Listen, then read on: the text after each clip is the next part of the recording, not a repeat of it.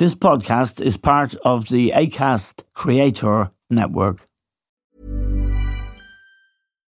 Hey, Dave. Yeah, Randy. Since we founded Bombas, we've always said our socks, underwear, and t shirts are super soft. Any new ideas? Maybe sublimely soft. Or disgustingly cozy. Wait, what? I got it. Bombas. Absurdly comfortable essentials for yourself and for those facing homelessness. Because one purchased equals one donated. Wow, did we just write an ad?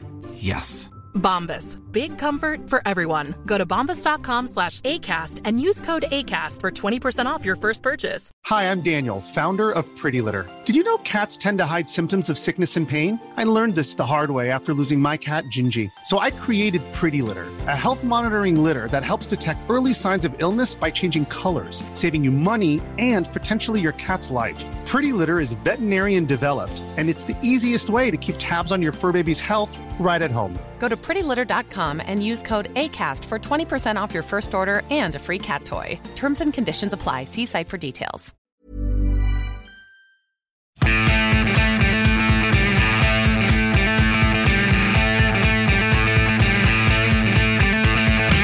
Hello and welcome to The Stand with Eamon Dunphy. Now, amid all the world's troubles in Ukraine, COVID crisis, and now the global warming effects really becoming very serious, we have another alarming crisis that will affect all of us. And it's to do with a world recession, economically, the dangers of recession, the probability of recession. And this weekend, for example, tech, which is so important to us, both Meta, the parent of Facebook, and Twitter, now owned by Elon Musk, announced job losses. Twitter, in particularly, brutal Elon Musk fashion. People were cut off from their emails, out of the office, gone. He's pulled back a little bit from that. But we are undoubtedly facing a massive crisis.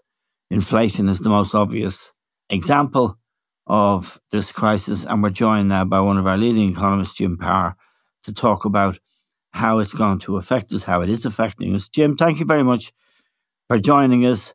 We've seen bad news before the crash of 2008. I don't think anybody will ever forget who was around at that time. And in the 80s, we also knew inflation, high interest rates, emigration, and a great deal of suffering and poverty. In your opinion, Jim, where does this present economic crisis stand among all the ones that you've seen?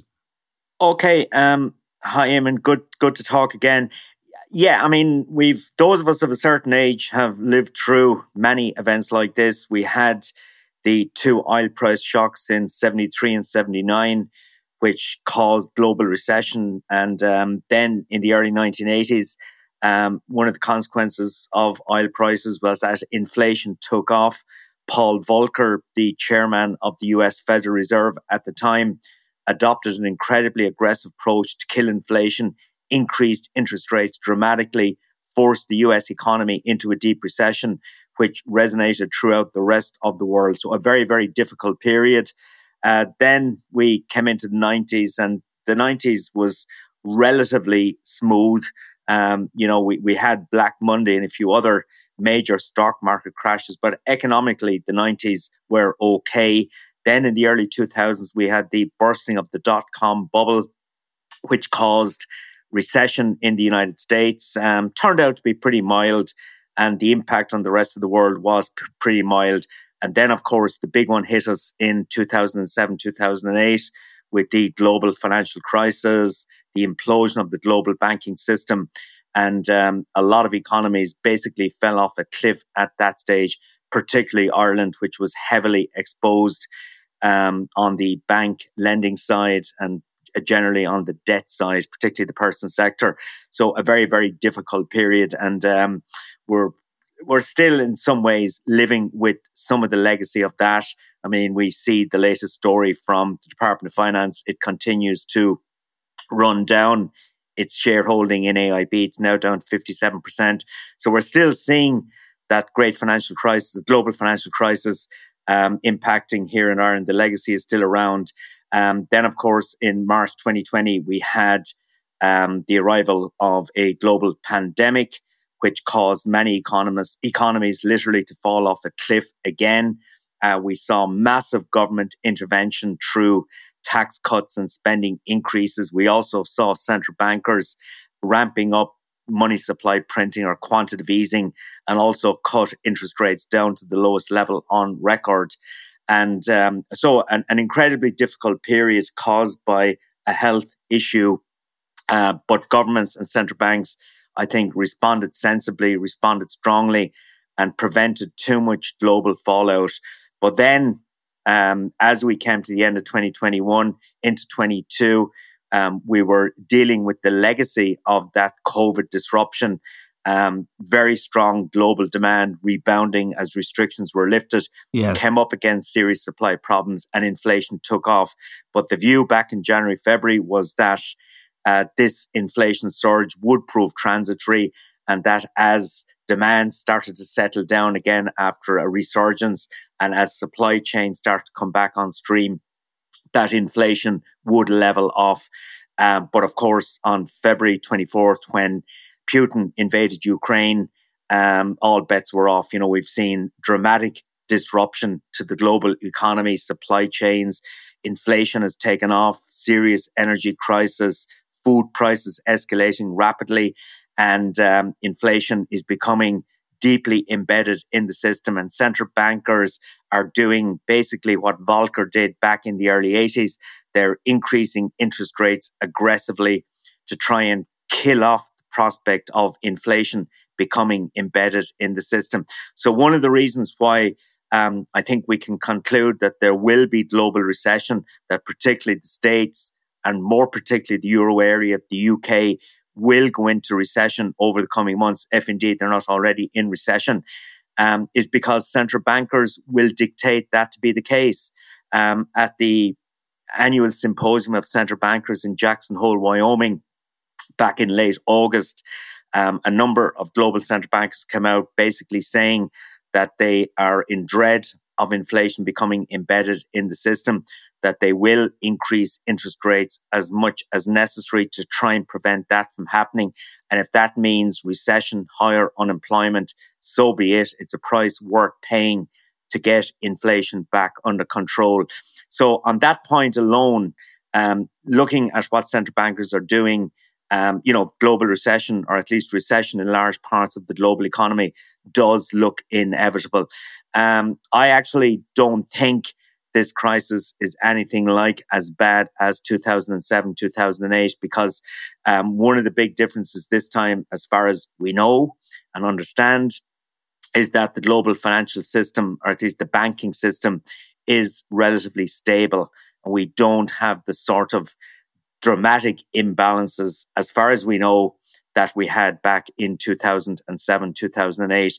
And um, I remember a few years ago reading a piece of research from the International Monetary Fund. They looked back at recessions over 200 years and concluded that when a recession is caused by a shock to the financial system, it tends to be deeper and much more difficult to emerge from than if a recession is caused by some other type of shock, you know, such as oil prices or such as the implosion of the global tech system back in 2001, 2002. So it's going to be an incredibly challenging 12, 18 months ahead of us. I think there's no doubt about that. Uh, but I, I don't think the legacy from this will be as bad as the 2007, 2008 period. Famous right. last words, Eamon. Yeah. Let me just ask you about the high interest rates and the effect they have on people with mortgages. Ireland appears to be in relatively good economic shape. You can correct me if I'm sure you will if I'm wrong, but we do have the corporate tax from the multinationals, the tech companies that are here particularly, but pharma also, and we keep getting larger than expected dividends from that. Does that in any way ameliorate the situation for Ireland? Well, if you adopt. I mean, compared to Britain, yeah. for example, where we see the madness that cost Liz Truss the prime ministership and Kwasi Kwarteng his brief period as hmm. Chancellor. But they did something crazy, which, you know, forced the Bank of England really to intervene and buy gilts, which are bonds, government bonds, at a price of 60 billion or something. Yeah, I mean, the, the, the big difference between Ireland's budget on September 27th, which was an incredibly expansionary budget, 11.3 billion in expenditure increases and tax cuts, um, and in equivalent term, not that different from what Kwasi Kwarteng did in the UK. Um, and we know here in Ireland, you know, financial markets did not react at all to that. Um, whereas we know in the UK, financial markets totally imploded, leading to the sacking of Kwasi Kwarteng and eventually the resignation of the Prime Minister. Um, whereas in Ireland, as I say, there was absolutely no impact whatsoever on markets. And indeed, the, the few days that UK bond markets were falling out of bed, you know, the impact here on the Irish market was pretty muted. Um, and, and that. Why? And, and the reason has, is. Has Paschal Donohoe, who is about to change his post because the government now has reached the stage in mid December where Leo Varadkar will appoint his own Minister for Finance the whole government will change, actually. I mean, Micheál Martin will no longer be Taoiseach. Has Paschal Donohoe done a good job, or are we just lucky? Well, um, forgive my bias here, Eamon, but um, I would be kind of biased towards Paschal Donohoe. Um, I think he's done a very good job. I think he's a good finance minister. And I look back at the last budget in October 2019, the last budget before the impending general election in February 2020. Um, at that stage, Paschal Donohoe, um, you know, obviously would have been tempted to go for a very expansionary budget package, as is the norm in the run up to an election. But instead, he adopted a very conservative approach. Fine Gael got wiped in the February 20 election. Right. And many um, backbenchers and so on in Fine Gael um, blamed Paschal Donohoe's budgetary approach for um, the demise of the party. And I, I don't believe that to be the case. But anyway, that was the view. But of course, then when um, COVID hit in March 2020 and when a strong response was required from the Irish government, we had the fiscal resources to actually inject huge fiscal stimulus into the economy.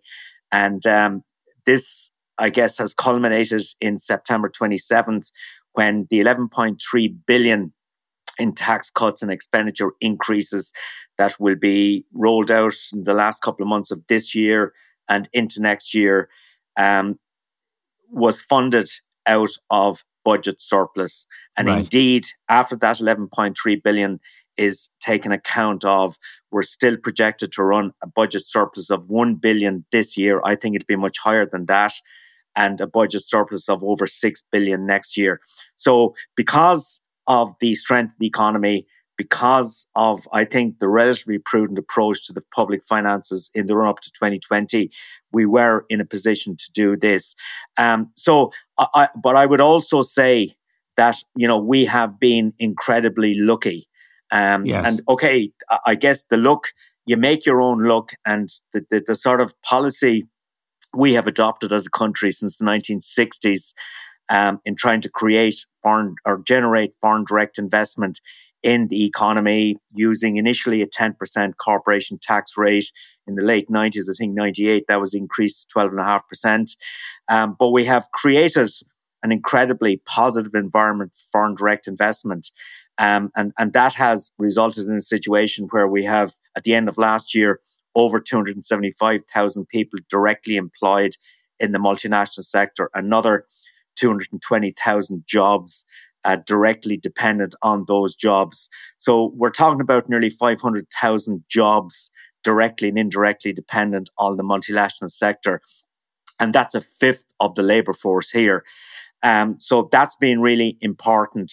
And we're also been, talking, Jim. Yeah. Are we not? Sorry to interrupt. We're also talking about massive dependence. And in that context, can I ask you about the development last Friday? Twitter They've backed off a little bit now, but they announced a 50% cut in Irish staff. What was Facebook is now Meta. They also announced job cuts. The fall in tech stocks in the United States in particular has, has been quite dramatic. Is there anything there that we should worry about?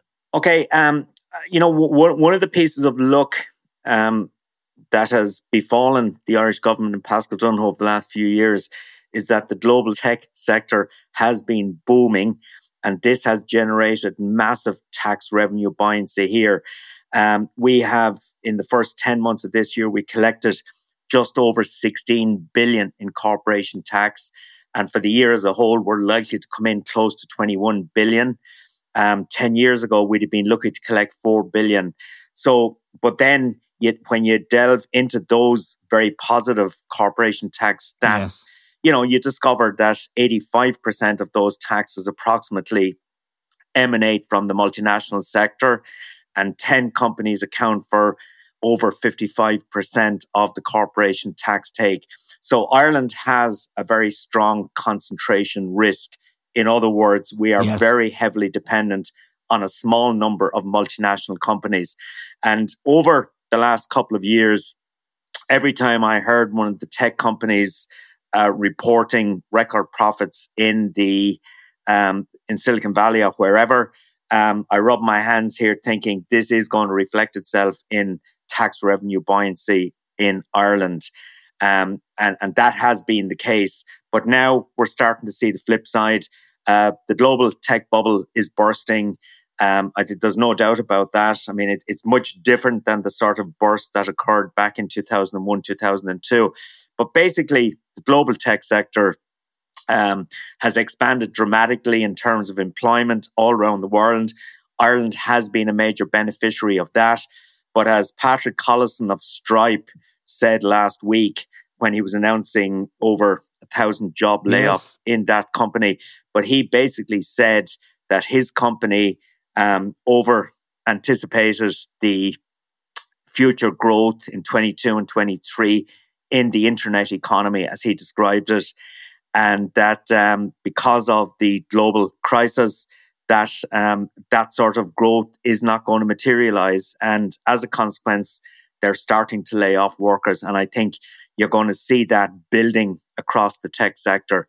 So for for Ireland, that is an obvious risk, but I yes. but, but I would say, Eamon, if you look at the the breakdown of our multinational sector, um, 65% of our merchandise exports, that is exports of goods rather than services, of goods in the first eight months of this year, um, was contributed by the chemical and pharmaceutical sector. Yes. So, and the chemical and pharmaceutical sector is, is nothing like as exposed to these global economic forces as the tech sector would right. be, for example. So we're lucky in that we have a strong part of our multinational base, a strong anchor from chemical and pharma. But having said that, if you look here in Dublin at, you know, the contribution that Facebook, Google, LinkedIn, all of those make to employment and economic activity in the city, particularly, but all, indeed all over the country, you know, you can see there is an obvious vulnerability there. There's no doubt about it. Quality sleep is essential. That's why the Sleep Number Smart Bed is designed for your ever evolving sleep needs. Need a bed that's firmer or softer on either side? Helps you sleep at a comfortable temperature? Sleep Number Smart Beds let you individualize your comfort so you sleep better together. JD Power ranks Sleep Number number 1 in customer satisfaction with mattresses purchased in-store. And now, save 50% on the Sleep Number limited edition Smart Bed for a limited time. For JD Power 2023 award information, visit jdpower.com/awards. Only at a Sleep Number store or sleepnumber.com. Hey Dave. Yeah, Randy. Since we founded Bombas, we've always said our socks, underwear, and t-shirts are super soft. Any new ideas? Maybe sublimely soft or disgustingly cozy. Wait, what? I got it. Bombas Absurdly comfortable essentials for yourself and for those facing homelessness. Because one purchased equals one donated. Wow, did we just write an ad? Yes. Bombas. Big comfort for everyone. Go to bombas.com slash ACAST and use code ACAST for 20% off your first purchase. Hiring for your small business? If you're not looking for professionals on LinkedIn, you're looking in the wrong place. That's like looking for your car keys in a fish tank. LinkedIn helps you hire professionals you can't find anywhere else, even those who aren't actively searching for a new job but might be open to the perfect role. In a given month, over 70% of LinkedIn users don't even visit other leading job sites. So start looking in the right place. With LinkedIn, you can hire professionals like a professional. Post your free job on linkedin.com slash people today. Hey, it's Ryan Reynolds, and I'm here with Keith, co-star of my upcoming film, If, only in theaters May 17th. Do you want to tell people the big news? All right, I'll do it. Sign up now and you'll get unlimited for $15 a month in six months of Paramount Plus Essential Plan on us. Mintmobile.com slash switch. Upfront payment of $45 equivalent to $15 per month. Unlimited over 40 gigabytes per month. Face lower speeds. Videos at 480p. Active Mint customers by 531.24 get six months of Paramount Plus Essential Plan. Auto renews after six months. Offer ends May 31st, 2024. Separate Paramount Plus registration required. Terms and conditions apply if rated PG. Now, let's turn to small businesses, Jim, and the impact of high interest rates on small businesses and, of course, on people who are employed. One hears anecdotally of businesses closing, high streets no longer as thriving as they once were, and the impossibility, they say, in many small businesses of actually getting staff. Is that happening? And if that happens, what can be done? Yeah, we, we, we're we're in a, we're in a strange sort of a situation here in Ireland at the moment. Um, you know, at one level, many economic indicators are really strong.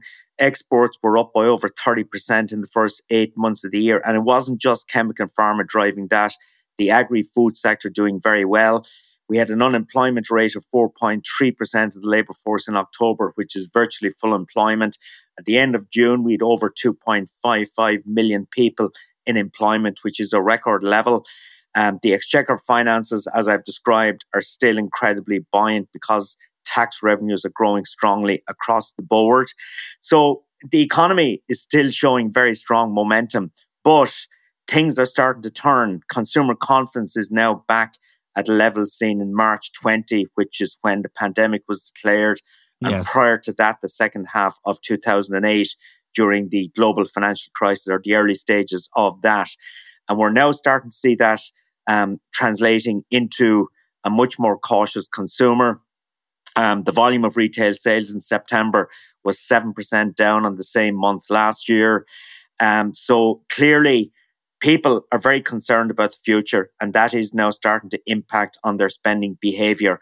And of course, when consumers start to cut back on their spending behavior, um, it's the SME sector that is most, most yes. vulnerable to that in areas such as um, the retail sector, the hospitality sector, and indeed other parts of the retail sector that are driven by how we would describe as discretionary rather than necessary yes. consumer spending those sectors will be seriously exposed. And of course, this reduction in demand and these more difficult trading conditions come on top of a massive escalation in the costs of doing business for the SME sector.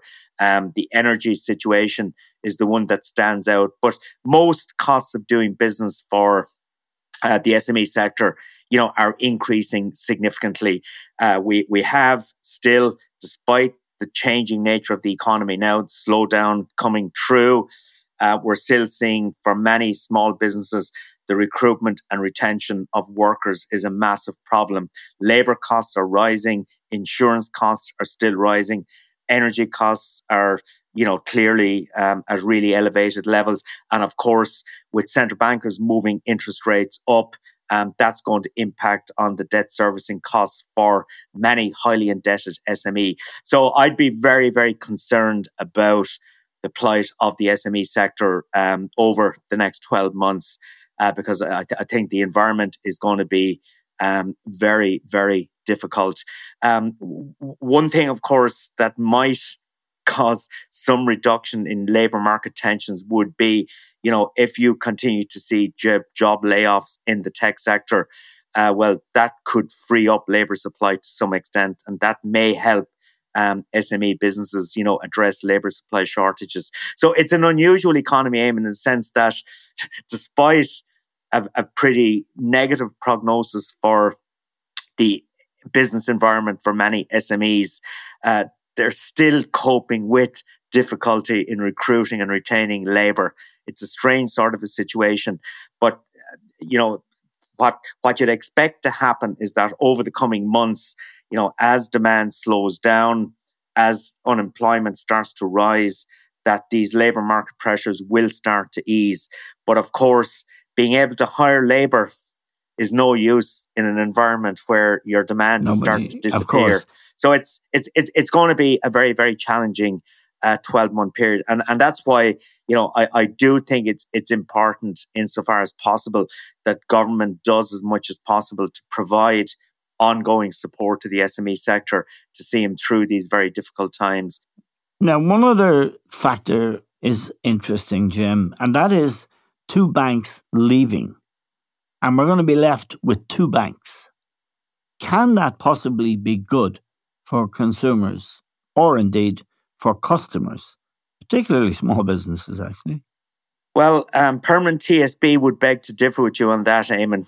Permanent TSB would see themselves as uh, a third part of the banking pillar here. Right. Um, I, I actually think, strictly speaking, well, I'm not going to fight with permanent TSB. Don't, Eamon. no, I'm not, because that's where my bloody money is. I fig- I figured that. Um, no, I was. I what, what I was going to say is, I'm we, very sorry, Mr. Bank Manager. we we basically have a, a two and a half bank system at right. this stage. And am I in the half bank? exactly. But uh, no, it is it is a dreadful situation when you see, uh, and those of us of a certain age again would feel a sense of deja vu here.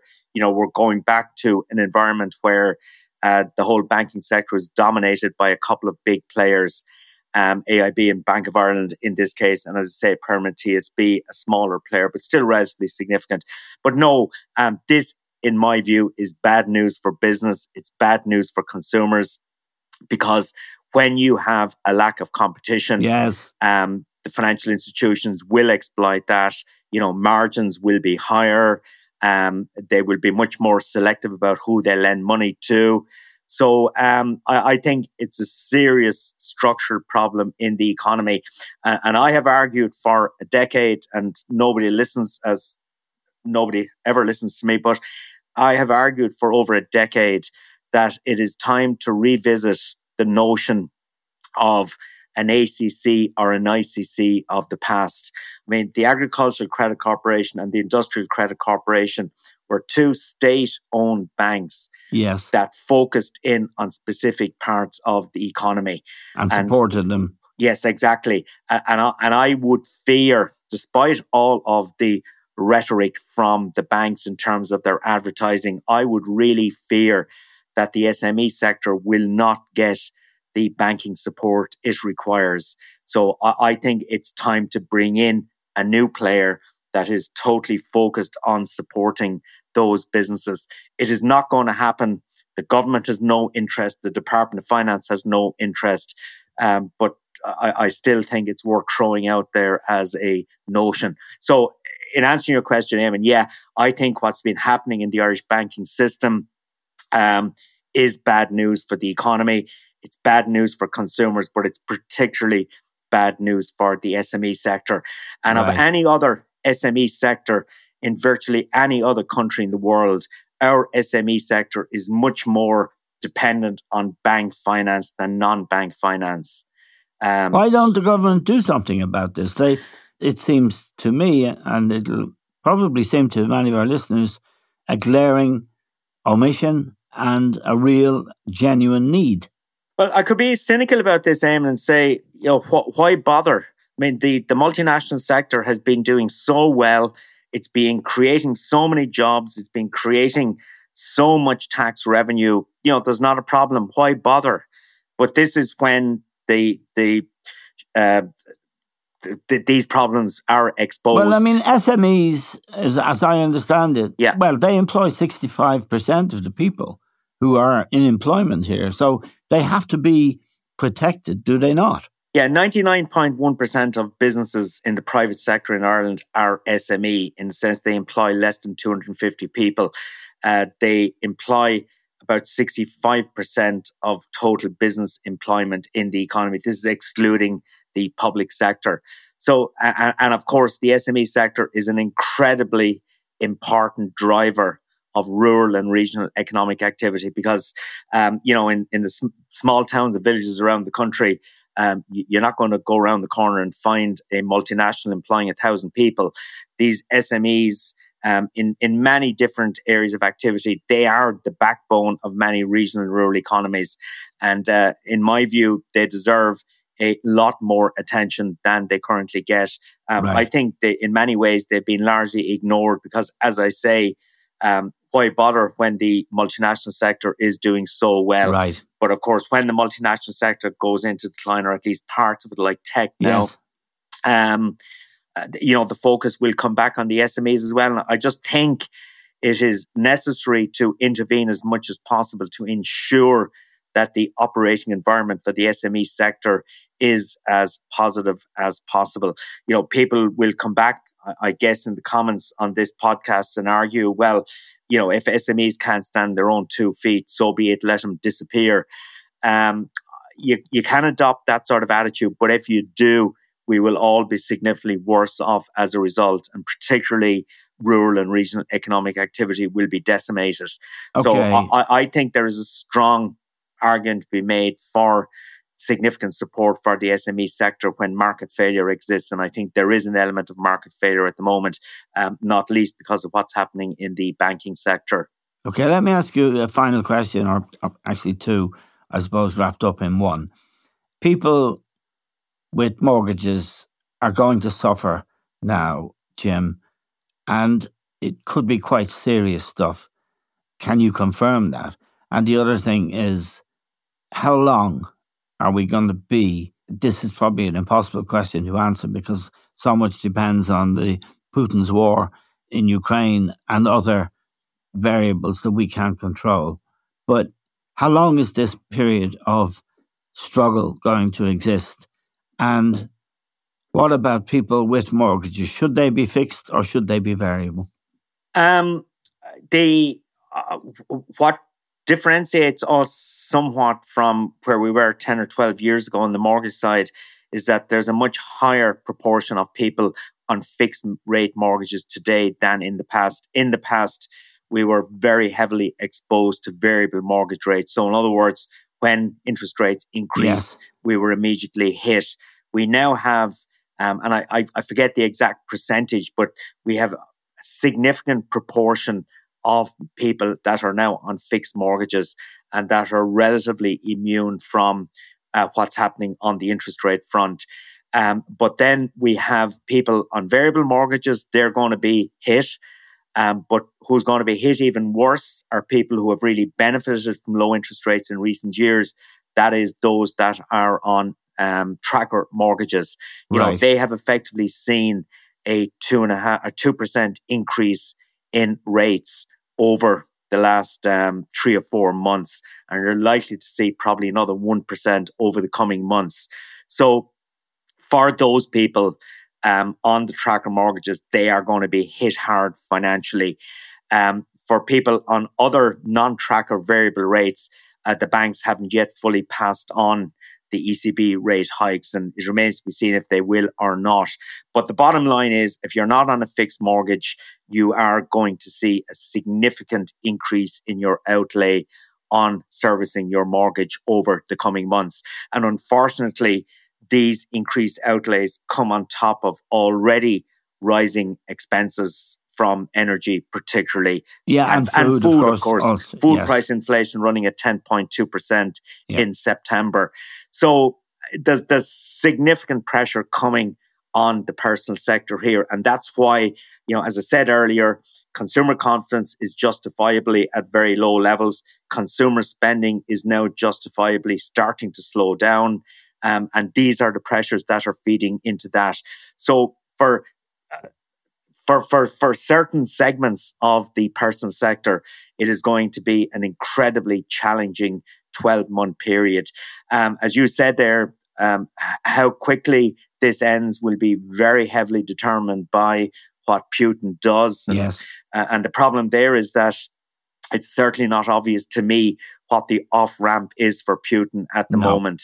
Exactly. You know, how does this war end? Is there a danger that it just drags on indefinitely and that we continue to see huge uncertainty about energy supply and about food and that this global supply um, chain crisis just continues to boil away for the indefinite future? You know, that's the nightmare scenario. Um, you, you would hope that sense or some sort of solution will eventually present itself as as soon as possible. Uh, but for the moment, um, I just two words sum it all up for me: intense uncertainty. Um, you know, there's there's there's just so much geopolitically to worry Yes. about at the moment, and of course, uh, the U.S. midterms you can throw into the mix as well. And Not the likely to be pleasant. Mr. Trump will be back as well. Yeah. Okay, Jim. I think I'll go and put my head under the duvet now. thank, thank you very much for joining us. We really appreciate all the contributions you make, particularly in rough times like this. We're grateful to Jim Power, to all of you for listening. That's all we have time for now. We'll talk to you soon.